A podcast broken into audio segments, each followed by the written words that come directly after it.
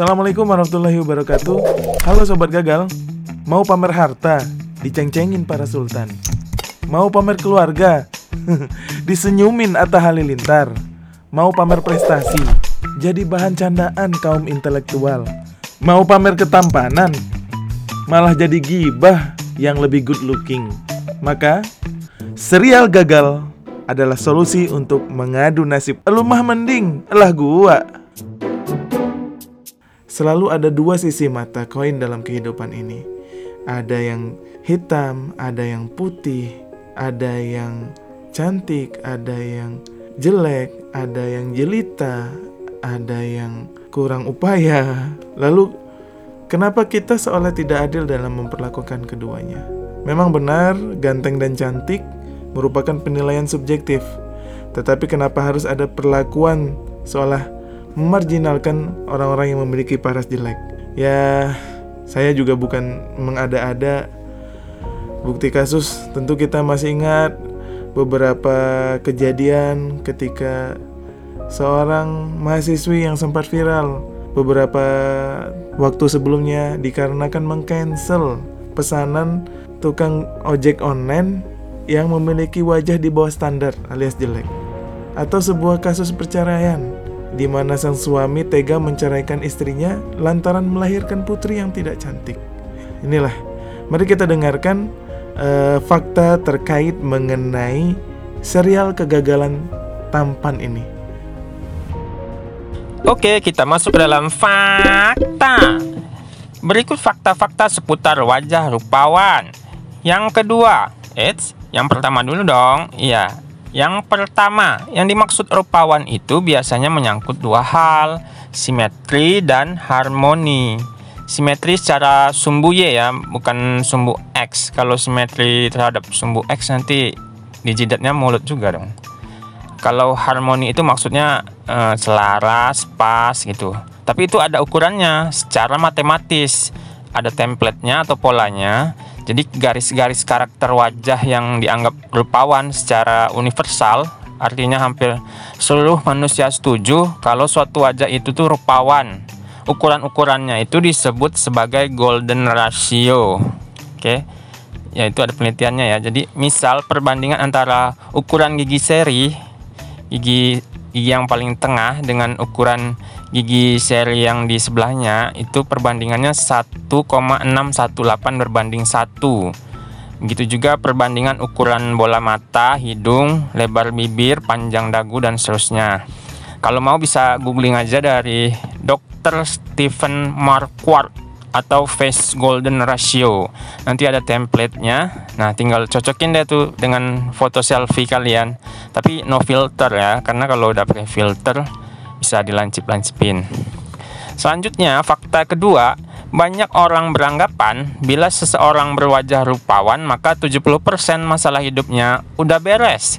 Dan ini ternyata juga sudah banyak penelitian ilmiahnya ya, baik dari ranah ilmu psikologi, ilmu komunikasi, dan lain-lain. Di dunia pendidikan, penelitian menunjukkan pelajar yang berwajah lebih cantik atau tampan baik di sekolah maupun universitas cenderung dinilai oleh para guru sebagai orang yang lebih kompeten dan pandai. Hmm, coba saya ingat-ingat dulu, yang juara di kelas saya dulu termasuk rupawan apa enggak ya? Hmm, ya oke, skip aja ya.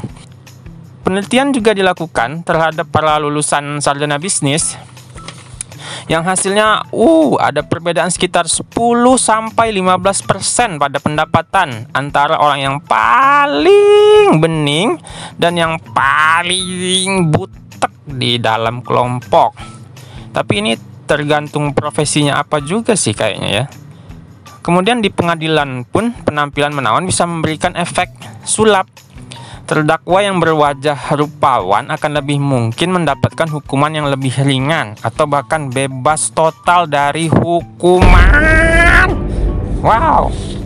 Kalau ini saya pernah ingat pernah ada mobil nabrak orang-orang yang nyetir itu cantik gitu dan nggak berapa lama kemudian terjadi lagi mobil nabrak orang-orang tapi kali ini yang nyetir ya tidak cantik itu sangat kelihatan ya perbedaan sikap dan komentar orang-orang yang ngejudge terhadap pelaku itu tapi saya kurang tahu perbedaan dakwaan di persidangannya itu terusnya gimana.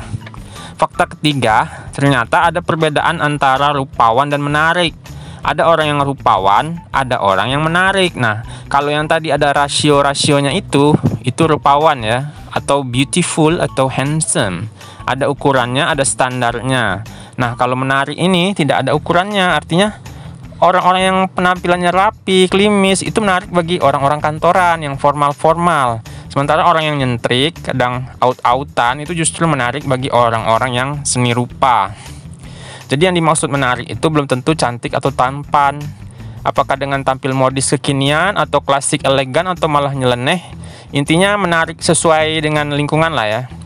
Dan juga tidak soal tampilan saja, tapi juga cara berbicara, nada berbicara, bahasa tubuh, aroma, bahkan nanti sampai ke akhlaknya kalau rupawan itu sangat terlihat lebih menguntungkannya biasanya di awal-awal. Misalnya mudah dapat teman baru karena banyak orang yang mendekati duluan. Mudah dapat pertolongan, misalnya kalau di bus nggak dapat tempat duduk, orang yang cantik biasanya langsung ditawari kursi sama penumpang yang lain. Kalau nggak ngerti pelajaran, banyak yang mau ngajarin. Kalau lagi ngangkat barang berat, orang-orang langsung bantuin. Terus juga orang rupawan itu lebih meyakinkan. Misalnya dokter kandungan yang ganteng biasanya lebih menenangkan bagi pasiennya. Pelamar kerja yang foto di CV-nya mantep gitu, biasanya lebih diprioritaskan untuk dipanggil wawancara. Tapi ada kekurangan juga loh rupawan ini. Banyak teman fake. Nah, ini ya. Yang baik di depan tapi benci di belakang. Banyak juga yang iri. Karena orang-orang pada baik sama si cantik, akhirnya yang lain pada iri ingin mencelakakan. Waduh, kayak sinetron-sinetron gitulah. Yang ketiga, dihindari justru karena takut fitnah. Ini misalnya pemilihan sekretaris. Ya. Yang keempat, skillnya tidak dianggap. Ah, dia mah modal tampang doang gitu. Yang terusnya itu yang godain bukan cuman lawan jenis. Wah, ini skip aja ya. Yang keenam, berwajah mempesona dapat mempengaruhi perawatan medis yang diterima. Nah, ini orang itu cenderung menghubungkan penampilan yang elok dengan kesehatan. Artinya ketika penyakit menyerang mereka yang berwajah rupawan itu bisa ditanggapi dengan tidak serius oleh dokternya.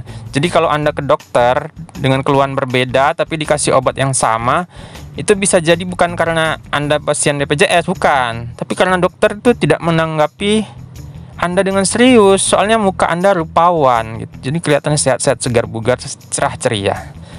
Nah, yang tadi kita sebutkan bahwa rupawan itu menguntungkan di awal-awal saja.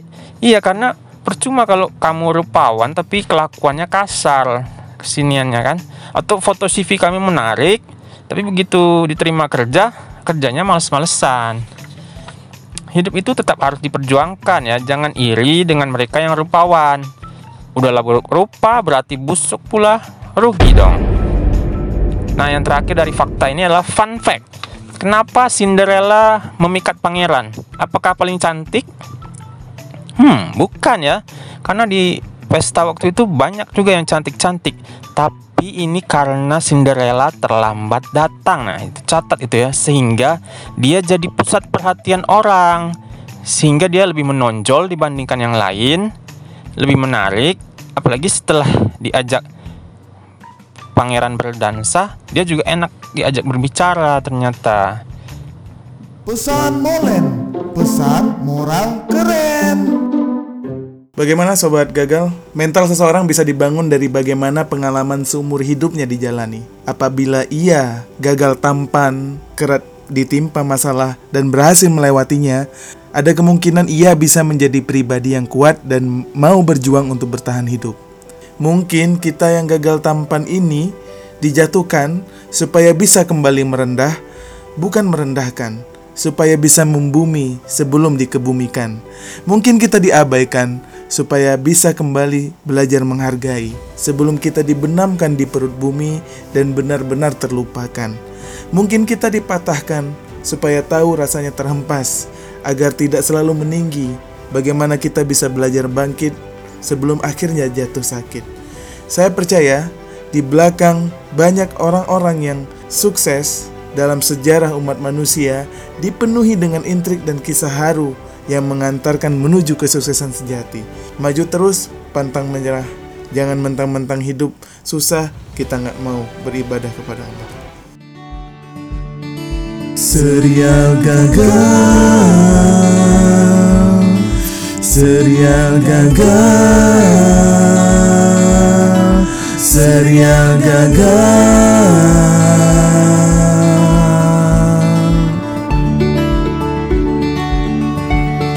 Serial gagal. Serial gagal Serial gagal